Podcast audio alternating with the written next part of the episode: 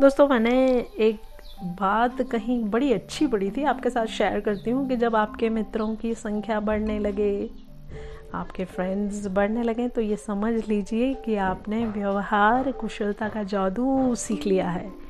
शिष्टाचारी व्यक्ति किसी भी क्षेत्र में जाए, वहाँ उसके मित्र बन ही जाते हैं और उसके लिए ज़रूरत पड़ने पर मर मिटने को भी तैयार हो जाते हैं।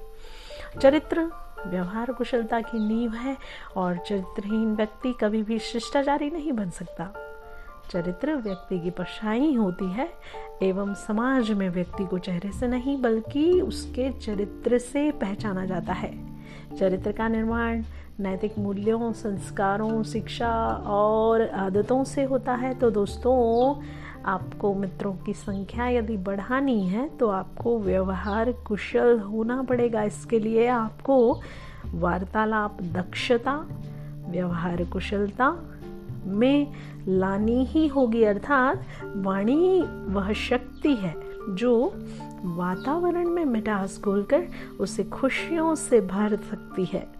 या उसमें चिंगारी लगाकर आग भी सका सकती है। क्योंकि कहा गया है ना words can change the world शब्द संसार बदल सकते हैं। तो दोस्तों, सोच समझ कर बोलना, कम शब्दों में ज़्यादा बात कहना, व्यर्थ की बातें ना करना, अच्छाइयाँ ही खोजना, तारीफ़ करना, दूसरे की बातों को सुनना और महत्व देना विनम्र रहना और एक इंपॉर्टेंट चीज़, गलतियों को स्वीकार करना, ये सारे नियम कन्वर्सेशन के बेसिक नियम हैं। वार्तालाप के बेसिक बातें हैं। तो वार्तालाप कीजिए कन्वर्सेशन कीजिए और इन सारी बातों को अपनाइए।